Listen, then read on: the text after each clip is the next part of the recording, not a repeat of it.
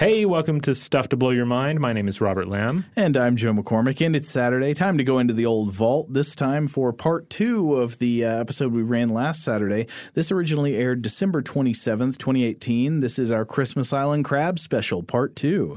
That's right. Yeah, these were really fun to put together. And then also, it was fun because afterwards we heard from listeners uh, who who had lived uh, who there. lived on Christmas Yeah. Island and had seen these uh, some of these marvelous creatures firsthand. Uh, so that that was delightful. And then hopefully we'll hear all new stories with re-airing these. Uh, this episode was originally titled what Christmas Island Crabs Part Two colon Pod y'all. I, think? believe it Yeah. was. So uh, hold still while the claw closes around you. Welcome to Stuff to Blow Your Mind from HowStuffWorks.com.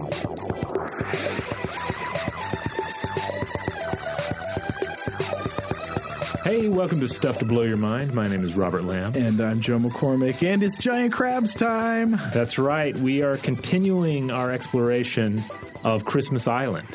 And if you would if you're if you're asking yourself, wait, guys, where's Christmas Island? What are you talking about? Well, then that means you need to go back and listen to the episode that uh, published right before this one because that one will explain where Christmas Island is, what its whole deal is, what the human history uh, happens to be concerning Christmas Island, and we go in depth uh, about uh, the red crab of Christmas Island, its most singular and famous decapod inhabitant. Now, it has another decapod inhabitant that is by no means limited to Christmas Island, uh, certainly not to the extent that the Christmas Island red crab is. And that other decapod inhabitant is the coconut crab or the robber crab, which is another glorious clawed crustacean in its own. Now, I have to admit, even though, as we mentioned in the previous episode, there's virtually nothing Christmas about Christmas Island other than the fact that the guy who named it happened to name it on Christmas Day. I think you decided like back in June that like, well, when it when it's time for Christmas, we're just going to talk about crabs. Yeah, it's enough. It's enough of of a reason for me. And I have to admit that I, I keep um, hearing the Christmas song "Christmas Island" in my head is I'm thinking about this. Even even What is I'm- that song? Oh well, it's it's uh, I can't remember who recorded it originally, but I think like Bing Crosby did a version of it. Um, Leon Redbone, Leon did, a, did a fabulous version of it, uh, and it of course is just kind of this silly, cheesy song about. Uh, weirdly, uh, about like having some sort of an, uh, an an an ideal fantasy Christmas on some distant island, but also some this whole bit about how it's going to keep your woman from straying from you. Or something. What? yeah, I yeah I didn't really notice this part of it until I started reading the lyrics. But it's like you'll never stray because it's going to be Christmas every day, um, which which is weird. But this reminds me of another uh, another Christmas song I listened to recently. like it's made on purpose to be creepy. There are a lot of cre- creepy Christmas songs. There was there was a I've been listening to a lot of um, like R and B, like older R and B kind of uh, Christmas songs that, that plays on one of the Soma FM channels. Yeah. and there was one I was listening to the other day, and it had a similar thing that was like, "Baby, you're never going to leave me because when, with me, it's Christmas every day," which seems like a very bold promise to try and make to Right. uh, you know your your prospective uh, girlfriend or wife. The nog never stops. We will have eggnog every day. There will be a tree, a live Christmas tree in the house every day. It's it's a high bar. I have a live-in Santa. But it made me think, well, what, what if Christmas Island was actually about Christmas Island? Uh, we may end up cutting this. I don't know how it'll sound, but but I think it would go something like this. How'd you like to deck the halls with the decapods? How'd you like to see a crab so big you'll worship it as a god? If you ever spend Christmas on Christmas Island, you will never sleep. You'll probably weep when robber crabs come for you. How'd you like? No, there's Oh, more. okay. There's more. Don't let me cut you No, off. there's another verse. How'd you like to eat carry on like the robber crabs do? How'd you like to see them snip a coconut directly in two? If you ever spend Christmas on Christmas Island, you will never sleep. You'll probably weep when robber crabs come for you. Can I applaud now? Yes, you can. Yay! Again, we may cut that, uh, but hopefully it'll become a standard. Oh, What do you think is the longest period of unbroken singing that has ever happened on this podcast before? Oh, I don't know. Uh, probably from uh, uh, when Julie Douglas was one of the, uh, the the hosts. Oh, did she sing? She she she did have a, a- a knack for uh, busting into show tunes. Well, Oh wait, I don't know if they were show tunes, but she did have a knack for bursting into song. Well, I really appreciate that this art you have just shared with us, Robert. and it raises so many interesting questions, like how big would a crab have to be before you worshipped it as a god? Well, if you look up a picture of the robber crab or the coconut crab, specifically if it is uh, next to a human being mm-hmm. or on something that you can you know you know the size for, like a garbage can. Unfortunately, I got to break your heart, Robert. Mm-hmm. There is a viral image you've probably seen of a coconut crab or robber crab on a garbage can. And mm-hmm. unfortunately, in that image, the garbage can is a smaller than average garbage can. It's still a garbage can, though. Know? but you're getting a little bit of a skewed perspective. Okay, well, there I saw a picture of it of one of these crabs uh, affixed to a tree next to Brian Cox, not the actor Brian Cox, Oh, what a shame. but the the science scientist and science communicator Brian Cox. And I would say that it looks big enough in that in that particular photo to worship. Oh, these things are plenty big. Yeah, I can see people worshiping. Uh, so, okay, we we've mentioned several times today. We're going to be talking about the coconut crab or the robber crab. This is Birgus latro, and it is the largest land-dwelling arthropod on Earth. Though technically not a true crab, they are decapod crustaceans, but not a member of the infraorder Brachyura, which is what true crabs are. But if you don't tattle on us, we can call them crabs today. uh, right, right. If hermit crabs are called crabs, I mean they're not technically crabs, but we call them crabs. Yeah, well- coconut crabs, we can call them crabs. Yeah, well, loosely referred to as crabs. Um, and and even in in some of the you know the, the more scientific literature we're looking at here, they'll still just go ahead and call them crabs. I notice. Yeah. So if it is the largest land dwelling arthropod on Earth, how big is that, right? How big do you have to be? Well, a standard adult robber crab is about one meter or about 40 inches measured from the tips of the legs. They can weigh about 4.5 kilograms or almost 10 pounds. And that is a big arthropod to be on land, right? They're, they're not the largest arthropod ever or overall. The largest ever that we know about was probably uh, Jaekelopterus, which is this extinct genus of sea scorpion that probably got about uh, 2.5 meters long. These things were gigantic, terrifying, wonderful, extinct creatures. Uh, the largest today in terms of leg span is the Japanese spider crab, which can, in, in extreme cases, have a leg span of almost four meters. Uh, but it's also kind of spidery with like big skinny legs, so it's it depends on how you count size. Yeah, like the, the those big spider crabs, they kind of look like they are the, um, the the skeleton for a tent. Right.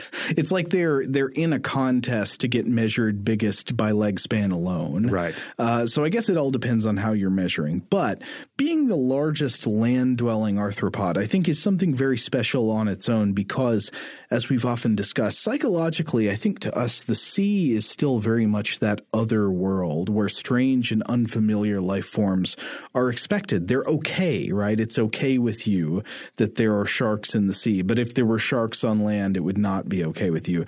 And the same is true for large crustaceans. When you see a meter long decapod walking around in your front yard and you haven't grown up around creatures like this, you may feel you've been transported to an atomic age monster movie, like something is wrong. You know, I realize that people who live close to um, to to, to the, the sea and are around crabs, they may be more used to finding the occasional crab indoors, the occasional land crab Yeah. uh, walking around in their house. Uh, I always still, when it happens to me, like if I'm on vacation somewhere and a crab is in the house, it is an exciting and special treat. Yeah. And and uh, I have to say that when my wife and I went on our honeymoon to Yelapa, Mexico, which is a little island, so again, uh, the kind of place where land crabs uh, have a field day, and indeed, our our our journey there seemed to to time nicely with uh, this surge of tiny land crabs that were just walking all over the place. And since we were staying in this kind of hut type structure that was right on the beach, during the night, crabs would be all over the floor. Whoa. To the to the point where you had to be careful where you were stepping because you might step on a crab if you Wow. weren't watching. And uh, you know they can't actually climb up into bed with you or anything, but it was still uh, it was quite a, a a crazy environment to find myself in. Wait, how did you prevent them from getting in bed with you? Well, they just didn't. They didn't seem like they were really climbers. The the crab we're talking about here today, the the, the coconut crab, um, again, not a true crab, heck of a climber. Yes. Uh, but these particular crabs, they I, I never saw them cr- climb anything. They would they would come in under the doors, and they would sort of come in through cracks in the wall, and then fall down onto the floor, and then keep crawling. But they never tried to make it up the bed. What a shame. These same huts, I should mention, uh, also uh, some of them had lost some plastic uh, screening up around the top, which permitted fruit bats to come in and uh, eat fruit and poop onto, into, onto the floor of the hut. But we didn't have to worry about that in ours. Wow. Okay, okay. So back to back to Birgus Latro. Now, the last time we talked, we talked primarily about the Christmas Island red crab, which is mostly just on Christmas Island and another small island group. Uh, but the uh, th- this this crab-like animal, this decapod crustacean we're talking about today, the king of crabs, is not just confined to Christmas Island, though it is very numerous on Christmas Island. Yeah, they're found throughout the tropical islands of the Pacific and Indian Ocean, but, but Christmas Island has the largest population by far. Yeah. And uh, as I mentioned, they are excellent climbers, mostly, though, to escape uh, any dangers or threats that they're not crazy about if they're nowhere near a burrow. Now, here's a question. What is the danger or threat to the world's largest terrestrial arthropod? Well, my understanding is that the, the major threat, of course, is humans, uh, which we'll get into in a bit. Though on the other side, we have to say that the, the Christmas Island population of coconut crabs or robber crabs, it's also the best protected population of, uh, of, of robber crabs in the world. So, you know, it's Christmas Island, as always, it's this it's this mix of ooh humans really messed that one up and at the same time there's some great examples of humans really trying to get it right Uh, yeah, well, we will talk in a little bit about using them for meat and for their oil. um, but yeah, so so how do they survive on Christmas Island specifically? Well, um, we, we mentioned in the last episode about the danger that um, the, that automobiles uh, pose, as well as trains pose uh, to uh, the, the smaller um, uh, Christmas Island red crab. But according to the Australian Department of uh, Environment and Energy, between 2010 and 2012, some 2,000 coconut crabs died on the roads uh, of Christmas Island. They kept track of the fatalities and they actually posted fluorescent pink circles by the roadside to remind motorists to drive carefully. Now, I think we've mentioned that the uh, coconut crabs are relatives of the hermit crabs. And if you see them, they almost kind of look like gigantic hermit crabs. But what we know is that hermit crabs will claim shells that they find in their environment and, and inhabit them as protection. Do, uh, do, do we see anything like that in the, uh, in the robber crab or the coconut crab? Not in the adults. So the adults don't use shells at all. Uh, they're beyond that.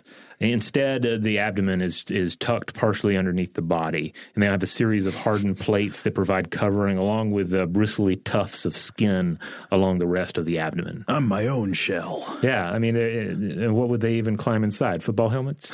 But uh, Fate whispers to the warrior, a shell is needed. The warrior whispers back, I am the shell. what is that from? No, it's some saying that's in it's in like one of the Mission Impossible movies. Oh, It's okay. on T-shirts and stuff. It's Oh, like- I've missed that one. It's one of those like no fear T-shirt slogans. Oh, it's on T-shirts. You say? Yeah, I, I don't know where it originally comes from. Are you saying from. it should be in our T-shirt shop, accessible via stufftoblowyourmind.com? No, I don't think so. Okay, well, just throwing it out there. Okay, so um, even though the adults don't use the shells, juvenile coconut crabs do seem to employ the shell method of hermit crabs for protection. But the juveniles are hard to observe because they are often burrowed. This is similar to what we saw with the, the red crabs of Christmas Island. Like the, the, the younger crabs, the ones that have not reached adulthood yet, they're going to try and just stay out of the thick of it uh, in, until they're, uh, they're re- they've reached the appropriate size.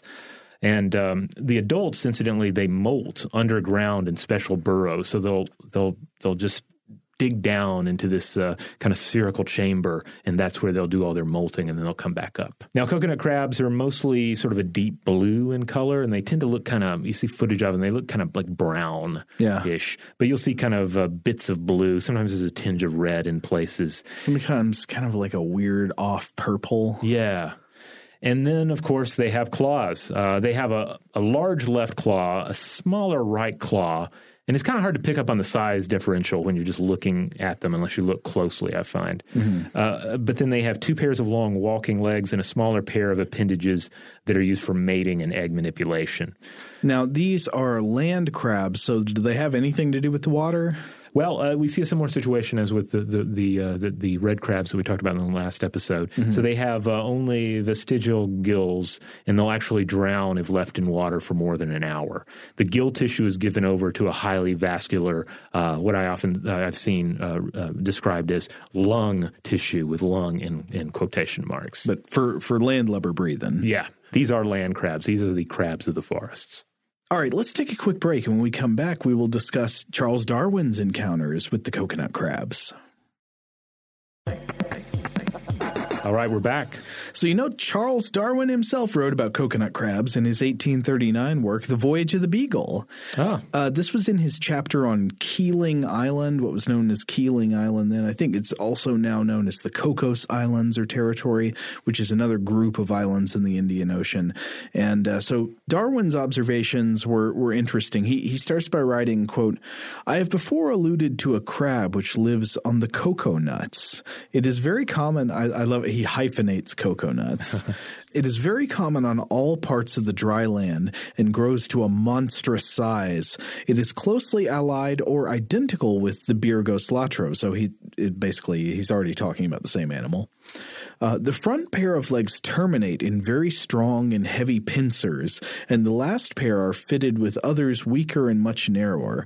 It would at first be thought quite impossible for a crab to open a strong cocoa nut covered with the husk, but Mr. Liesk assures me that he has repeatedly seen this effected. The crab begins by tearing the husk fiber by fiber, and always from that end under which the three eye holes are situated. When this is completed, the crab crab commences hammering with his heavy claws on one of the eye holes till an opening is made. Then, turning round its body, by the aid of its posterior and narrow pair of pincers, it extracts the white albuminous substance. I think this is as curious a case of instinct as I have ever heard of, and likewise of adaptation in structure between two objects apparently so remote from each other in the scheme of nature as a crab and a cocoa nut tree. Maybe I'm missing something, but I honestly don't see what he thinks is so strange about that. Well, the crab is a creature of the dark infernal depth, and the coconut is uh, is the, the, the fruit of heaven. I, I don't, don't, know. like one is one is high, the other low. I mean, because one of the, the things I'm, about it, when you look at a, a coconut crab, I mean, it kind of looks like a coconut. Yeah. Yeah, that is strange. I, I mean, I'm not saying like Darwin is dense here. Uh, obviously, mm-hmm. you know, his, his, insights about nature are usually pretty interesting, even when he's wrong. Uh, I, I'm not. I'm not seeing what's so strange about that. That seems like a very natural kind of relationship. But I don't know. Maybe we're just used to thinking uh, post Darwinian thoughts about this kind of thing. And I'll have a little more on uh, coconut crabs eating coconuts uh, a little later on in the episode. Oh, yes, yes. Uh, so he points out a few other things. He says that the crab is active in the daytime, but every night it goes to the sea to moisten its gills. And this seems contradicted by modern reports in which I've read that the coconut crab is not exclusively nocturnal, but it likes nocturnal activity, sort of prefers it. Right. This is what I read too, that it, it'll come out at night, but it also, it'll come out uh, if it's a cloudy day, that yeah. sort of thing. And it also, it's very, I think, an environment mentally informed. Yeah. So if the coconut crab is living in an area where uh, humans or say dogs or whatever are going to mess with it, mm-hmm. that might impact uh, how often it comes out. But if they have free range, they're just going to do whatever. So, yeah, it sounds like uh, his report could be wrong here. Uh, he says they live in burrows that they dig under the roots of trees and that they make beds in their burrows out of the fibers of husks that they tear from coconuts. And I have, uh, I, I, have looked for modern evidence of that. I have not found that anything uh, about that. Uh, I didn't run across it either. I certainly ran across observations that you will find like shredded bits of coconut husk in areas where the crabs live, hmm. but I think that is probably due to what they do to coconuts and not any kind of uh, like nesting ritual. Yeah. Interesting. Uh, if anybody out there knows of any evidence of that, we would like to see it. Also, Darwin on eating the largest terrestrial arthropod, quote, these crabs are very good to eat. Moreover, under the tail of the larger ones, there is a mass of fat, which when melted sometimes yields as much as a quart bottle full of limpid oil. Oh. Uh, he relays reports that the robber crabs climb up trees to get coconuts, but he doubts this is true. Other reports say that they live only on the nuts that have already fallen to the ground. And uh, and he also says, "quote To show the wonderful strength of the front pair of pincers, I may mention that Captain Moresby can find one in a strong tin box which had held biscuits, the lid being secured with wire, but the crab turned down the edges and escaped. In turning down the edges, it actually punched many small holes quite through the tin. Oh. Uh, so we must return to the subject of these tin piercing claws in a bit." Now, as a side note, I so I was trying to find if there was any evidence of the coconut crabs making uh, husk beds in their in their nests, and I kept I, I was googling things like do coconut crabs make uh, nests of coconut husks or something. But every time I typed "Do coconut crabs make?" Google wanted to autocomplete. Do coconut crabs make good pets? what is wrong with this world? Why is that what it's telling me to look up? Yeah, I, I didn't. I did not research anything about uh, keeping them as pets, but it seems like they would seem not like make a good pet. idea. Yeah. I mean, for one thing, they're just a larger creature that seems like it needs to roam around and live a fairly nomadic lifestyle. On the other hand, there there are varieties of hermit crabs that seem to be more established as pets. Uh-huh. Um, not every species, but a few particular species. They, given the tin box story, it seems like they might be a little bit hard to confine. Yeah, and yeah, and then the other thing too, I w- when I first saw them, the f- the footage I first saw of them in that uh, that documentary we talked about for 1988, they they look like brown fly covered um, carrion gobblers. So I'm not sure to what extent that you see that and you're like, yes, I want one of those in my house. Yeah, I mean, uh, they, uh, like many crabs, they are opportunistic omnivores. So even if they do, in a way, specialize in coconuts, they also uh, they they will eat carrion. I think we already mentioned that, right? Yeah, Yeah. they they are into meat when they can get it. Even weird sources of meat you might not expect. In fact, there there are viral videos of them. I, I don't know if this is common. It seems like this is probably not super common, but there there have been videos posted on the internet of these crabs like a, attacking and killing live animals, like live birds. Yeah, I was looking at one of these as well. The, the cut of it, at least that I saw, I was unclear exactly how they came It's to true. encounter one another. Yes, that's a very good point. Uh, it cuts in in the middle of their encounter, so it could be that the bird attacked the crab, or they just stumbled into each other by accident. So I, I wouldn't want to imply that the crabs are like hunting the birds. But clearly, if if they were given the chance, they would they would kill and eat a bird. Yeah, Um, yeah, they're pretty fierce creatures. In fact, they, have no natural predators other than themselves. And of course, uh, you know, Charles Darwin, if he's trying to eat one. Uh, but, uh, you know, on Christmas Island, they reside almost in all corners of the environment. They'll certainly shelter under tree roots, as we mentioned, uh, but they also will use like small caves, crevices, hollow logs, and just earth burrows, especially for that molting practice I was talking about. And uh, and like we we've said, they will generally stay out of sight during the day and head out to forage at night, but also on overcast days.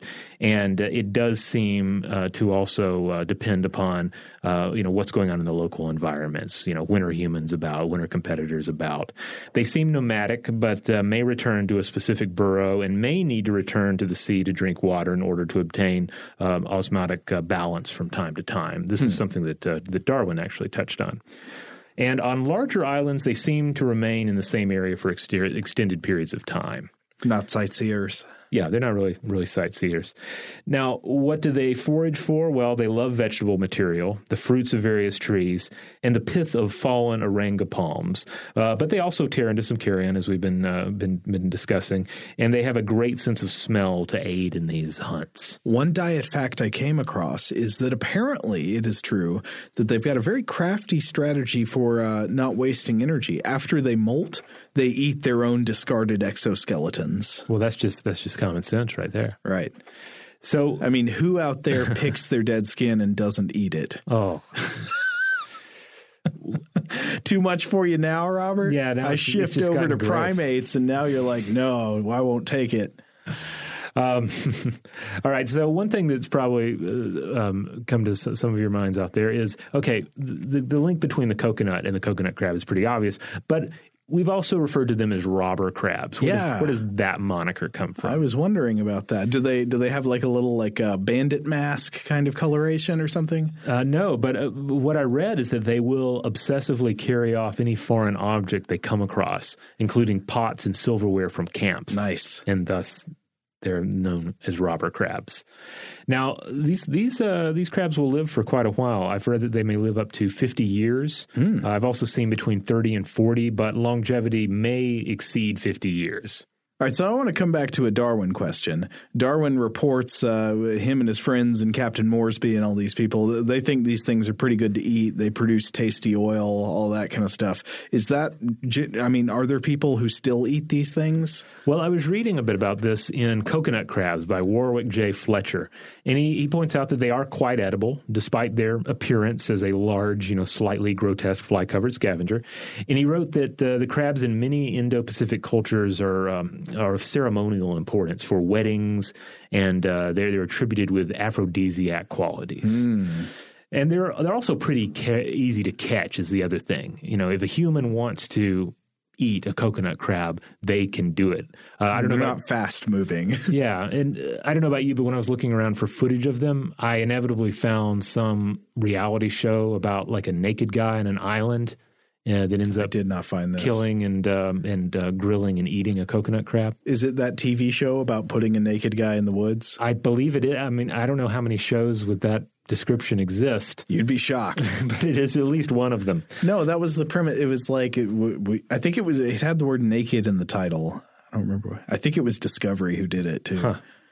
Well, at any rate, they're they're easy to catch. If you're uh, an established hunter, you can do it, and if you're just some naked reality TV star, uh, you also have a pretty good shot at catching one and eating it.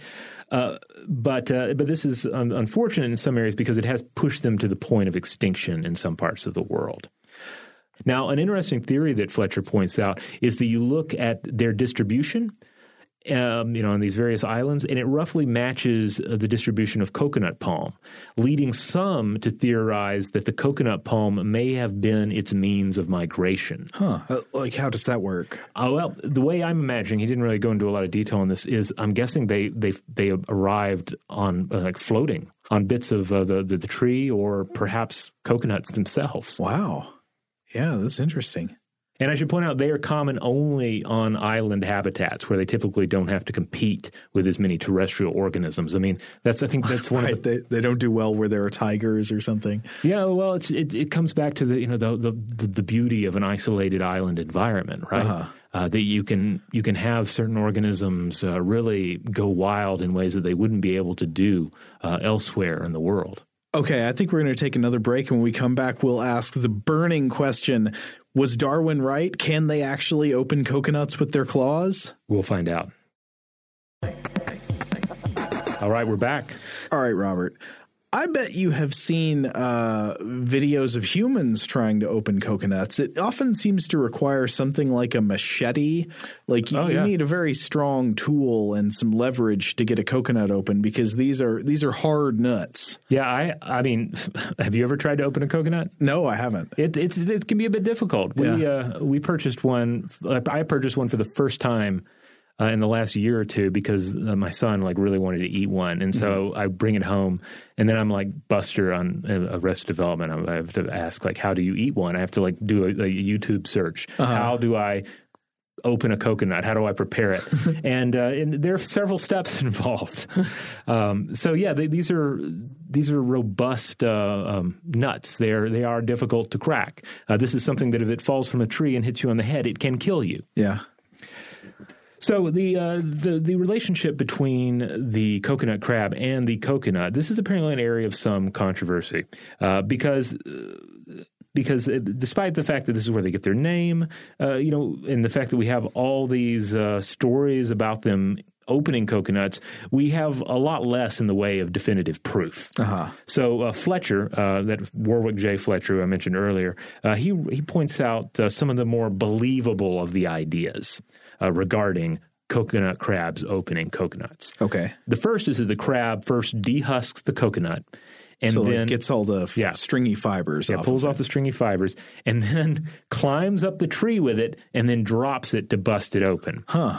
This does not seem to be um, a, a popular theory. Like this doesn't seem to be one that a lot of people are really putting a lot of stock in because it it sounds crazy, right? The idea that the crab would take the coconut, and despite being a, no one's doubting that the coconut crab is is not a great climber, but the idea that it would get the coconut and climb a tree and drop it seems crazy.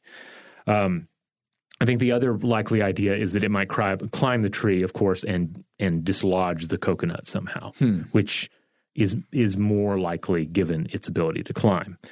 But then uh, other versions are that it uh, it simply dehusks the coconut and then bashes the nut open with its claw, or that uh, that it pokes a claw through one of the eyes, like the lower part of one of the eyes, and then snips the coconut open. Well, that would be a very powerful snip.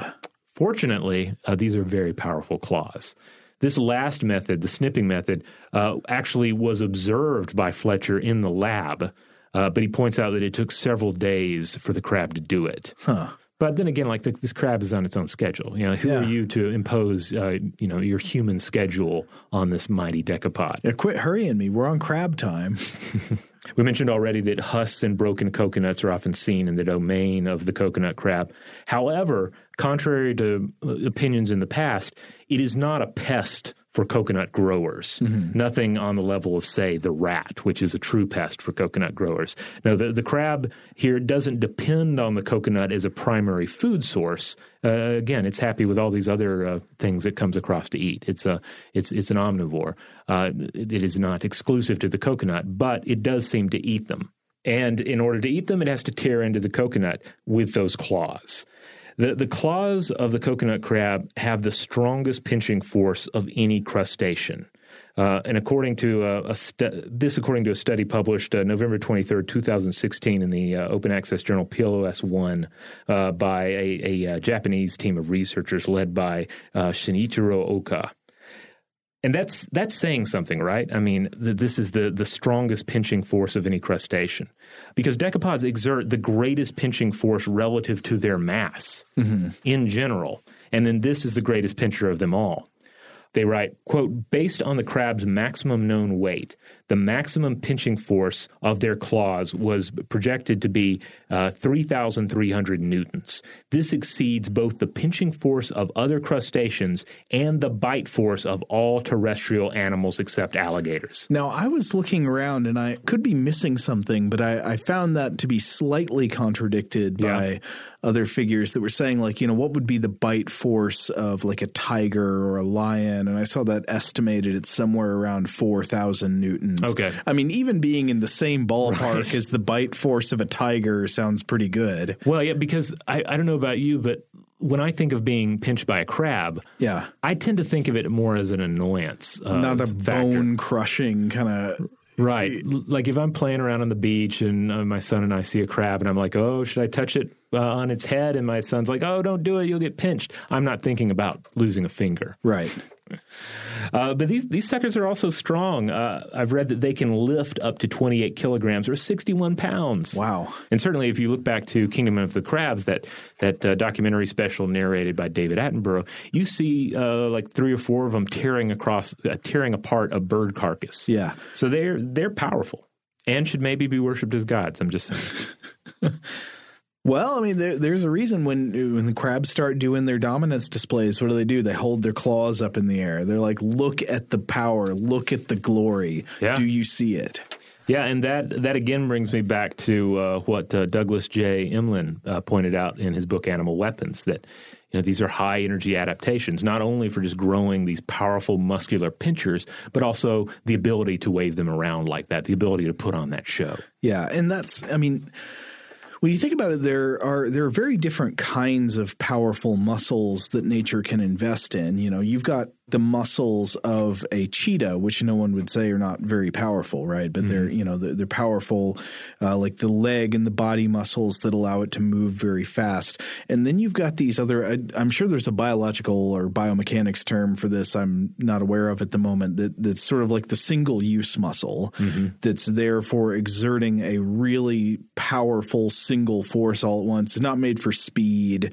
It's not made for you know necessarily repeated use or anything. But it's like the jaw muscles of the crocodile. Right. And the crocodilians have one of the most powerful bites, uh, or I think the most powerful bite of any uh, animal that comes onto land, right? Yes, I believe so. Uh, this reminds me we should we should come back and do a, um, a like a bite based episode because I don't know some some listeners might find it a bit dry, but but I'm always fascinated by that the ranking of the different bites, Right. And then also when you get into the the uh, the study of uh, what the the the uh, estimated bite power would have been for something say like a saber toothed cat. Yeah. Uh, yeah, of extinct animals. Well, I remember we were uh, in our episode about the Wolf of Whale Street. We were comparing the estimated bite forces of the the megalodon, the ancient gigantic shark, and the the leviathan, the ancient predatory whale. Yes. And I recall they were uh, the, they they were somewhere around each other. I think. Yeah, I believe they were comparable. Robert, have you heard this bizarre theory that Amelia Earhart was eaten by coconut crabs? No, I have not. Is this a this an actual theory? It- well, I mean, I don't. It's not one of those that has good direct evidence for it. It's one of those that it, it seems like every few years this shows up again in a new round of articles on the internet. Uh, because uh, I probably just because it's a captivating image, but I think the idea. So in 1937, Amelia Earhart you know, she vanished while flying over the Pacific with Fred Noonan, and her navigator, mm-hmm. and nobody knows what happened to them. It's often been presumed that there there might have been bad weather and they crashed into the water and they sank into the ocean and, and died. You know, died in the crash or drowned. Uh, the, everybody's always got these these hypothetical. What if she actually landed on this island and something happened to the plane, and you know, and that's why we don't, you know, whatever. But there's apparently some theory that uh, she crash landed on an island called Nikumaroro, and that her remains were not found there in full because they were consumed and dragged into the dens of land crabs, of, of coconut crabs. I, I do, as I said, there does not p- appear to be good direct evidence for this. It's just more kind of like, uh, what if this happened? Well, I mean, it, it, assuming that she she did crash upon an island like that and either survived or didn't, uh, if she stayed there and, and she died there, it, it seems highly likely that the land crabs would eat her. Land Crabs are will scavenge and they will consume human flesh. That's why you have that old uh, bit of folk wisdom to never eat crabs after a hurricane, Ooh. because you're um, because I guess you don't want to eat crabs that have been eating human flesh. I have not heard that one. But Yeah. Wow. However, if you kind of secretly want to eat human flesh, probably never a better time. I, I, it's a weird area to get into to jokes about uh, hurricane related death, but uh, here we are. Well, I didn't mean to be insensitive about hurricane related death, but uh, yeah, I, I do not believe that there is any good reason to think that this is what happened to Amelia Earhart. I think most of the historians of, uh, or her biographers and historians think that they probably sank into the ocean. But anyway, for some reason, people want to keep coming back to this one. I think they just like the idea of crabs eating people. Well, like I say, crabs are going to eat people. Um, they, crabs have probably eaten quite a few people uh, over over the course of human history, especially in uh, in areas close to the sea. And ultimately, would uh, would sky burial by land crab be that bad of a thing? You know? Oh, I'm not sure it would. Yeah, You could become part of somebody's limpid oil. Yeah. Uh, this could be one of the big trends in the future. You know, as we're beginning to, is we're moving even further away from uh, from from burial of the dead. Uh, we've done, whole episodes about uh, some of the newer methods of burial that have become uh, increasingly popular. The idea of green burials. Uh, perhaps we will come back to something more like the Tibetan sky burial, where a body is uh, is ritually um, uh, uh, taken apart and then fed to scavenging animals. In the, in the uh, Tibetan case, it is vultures, but why not uh, land crabs? Why not the coconut crab? Uh, I think it's a good idea to give the invertebrates a taste for us. yes. now, speaking of giant crabs that may consume human flesh, um, giant crabs are, of course, pretty popular in motion pictures. Mm-hmm. And I know that Not as are a fan. popular as you might think. Yes, There, I think that there should be way more giant crab movies.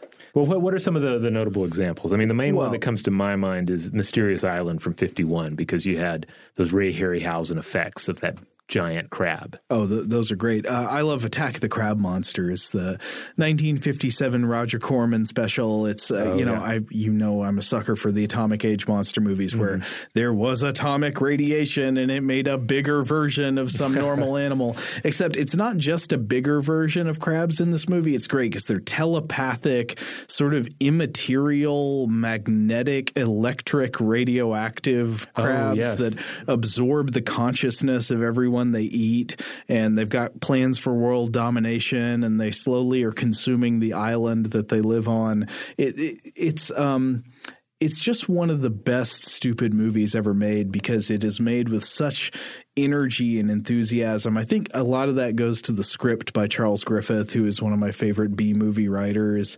Uh, it- it- there's a gleeful embrace of the absurdity. Uh, supposedly, Roger Corman told Griffith when he was writing the script that he was like, I don't want any boring scenes of people just talking. There's got to be action or suspense in every scene. And then uh, the the story goes that Griffith asked him, "Okay, does it have to be about atomic radiation?" And Corman said, "Yes." So this is the film where the crabs have kind of human-looking faces. Yeah, they've got googly eyes. Yeah, and is this the one that you were telling me about where it's possible that Jack Nicholson played the crab? He, I think people have denied it, but other people have claimed it. So Jack Nicholson was part of the Corman scene. I think he was helping out on set with Corman movies in the fifties. And uh, yeah, some people have claimed that underneath the giant crab puppet in Attack of the Crab Monsters, in some shots, it's Nicholson under there, but other people have said it's not him. So Oh, man. it, we, that is a there's a question mark there. Well, we I, don't know. I hope we get to get to find out. Maybe that'll be like a deathbed confession from Jack Nicholson. He'll, That would he'll be the tell best. the world that he was the crab all along. Those are my ankles under that crab. I was that crab. Oh man, can't you imagine? Then they'll get to fit that footage into the uh, dedication uh, at the Academy Awards. Uh-huh. Oh man, There, there are hilarious stories about the behind the scenes puppet work where they were trying to get the crab puppet to do what they wanted because there was like an underwater scene where they were trying to feature it, but it, we, I think it was made of. Uh, uh, fiberglass and stuff, and it wouldn't sink. It was like too buoyant, and they were weighing it down with stuff to try to make it sink, and but it ended up exploding somehow. oh, and so they're filming this in the actual surf, right? Uh, well, might have. I think it was in like an aquarium Oh, tank okay. somewhere. I was fixing to say if they were trying to film in the surf, I can only imagine how awful that would have been. Yeah. Like trying to do anything in the, in the surf other than just sort of retain your footing is uh, is is quite a challenge enough. there are at least a few scenes that are actually shot in the surf. There's one great one where there are a few guys in a, they're like these Navy sailors in a rowboat and they're just off the coast and one guy falls in the water and they pull him back out and he doesn't have a head. and then one of the scientists is like, I hope that man's death is not an omen of things to come. Well, a crab that would that big would have had considerable um, uh, pinching power, though, for sure. Well, they do specify in Attack of the Crab Monsters that the crabs are supposed to be land crabs. Oh. So maybe, I mean, they look more just like blue crabs or something. They got normal kind of sea crab, or I don't know about blue crabs. They look like, you know, Well, they look kind of like the red, the Christmas Island red they, crab. They right? look like the kind of crabs you would eat. No, Yeah. not so much like those. They look like the crabs that you would buy at the grocery store. I don't know Oh, what okay. those are called. And maybe they're land, maybe they but anyway, I, I suppose it could be partially inspired by the kind of decapod crustacean we've been discussing today, maybe. Well, but and yet you, I don't think in any of these giant crab movies you see a giant land crab um, that looks like a giant hermit crab. That looks like the coconut crab, which is our best example of a giant decapod. No, I don't think so. There's also there's a movie called Island Claws that is pretty good if you get a chance. It's also a terrible giant crab B movie, but I also think in that one it's just it looks more like uh, you know dinner crabs. They were created by some scientific experiments performed by Barry Nelson. Oh, all right. But you know, this makes me think though that, that maybe what we don't need is more giant crab films in terms of just like huge hulking truck-sized crabs. But how about just like a dog-sized crab? You know, just just scale up a little bit from the coconut crab and then give it give it uh, enhanced speed. I I think I feel like that's the kind of movie that uh, audiences would really get behind. Yeah, I agree. More giant crab movies, please. Yeah, or to go back to the, uh, the the Christmas Island crabs. You know, streaming hordes of tiny crabs. Mm-hmm. Uh, You could essentially make the the, the, the Squirm movie of uh, uh, of crab films. Oh, that's sort of what Island Claws is before there's a giant crab at the end. There's Oh, one yeah. part where uh, guy's like living in a bus. Mm-hmm. I- he's just living in a bus, and he suddenly there are crabs everywhere, and he goes ah, and then the crabs turn his bus over. I'm not Oh. sure how they do that. Sort of the this is kind of the sacrificial hobo character that shows up in, yes, so- in, in a lot exactly. of older horror It is that guy. Yeah. Yeah. The, the, my favorite example, of course, being the original from, uh, or I, maybe not the original, but I feel like the uh, a prime example of the archetype, the uh, the old man who pokes the meteorite in the blob. right. Yeah. Yeah. The old Jordy Verrill mistake. All right, well there you have it. We we got a little off topic there at the end, just talking about uh, giant crab cinema, but uh, this was a fun episode. Uh, the, the coconut crab, I originally thought would just be part of our Christmas of a single Christmas Island episode, but it turned out they were just far more interesting. there was too much limpid oil in there. just too much limpid oil. We just had to suck it all up. So uh, we hope you enjoyed the episode. Again, if you've ever been to Christmas Island or any, or if you've been to any island that has, uh, in this case, that has coconut crabs or robber crabs, uh, if you'd rather, uh, please tell us about your uh, your sightings of these creatures or your experiences with these creatures. We would love to hear from you. In the meantime, check out all the episodes of this show at stufftoblowyourmind.com. Uh, that is where you'll find all the episodes. You'll find links to our social media accounts. Uh, just a quick reminder to check out our new show, Invention. You'll find that at inventionpod.com. That comes out every Monday. Each episode is a new invention, a new uh, page from human techno history. And if you dig this show, we think you're going to dig Invention as well. Absolutely. So check it out. Uh, big thanks to our awesome audio producers, Alex Williams and Tari Harrison. If you would like to get in touch with us directly to let us know feedback on this episode or any other, to suggest a topic for the future, just to say hi, you can email us at blowthemind at howstuffworks.com.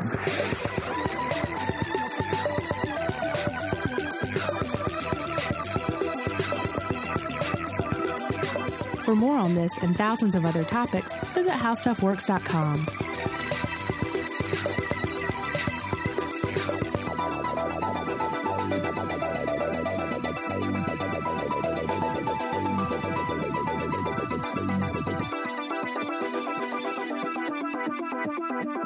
Thank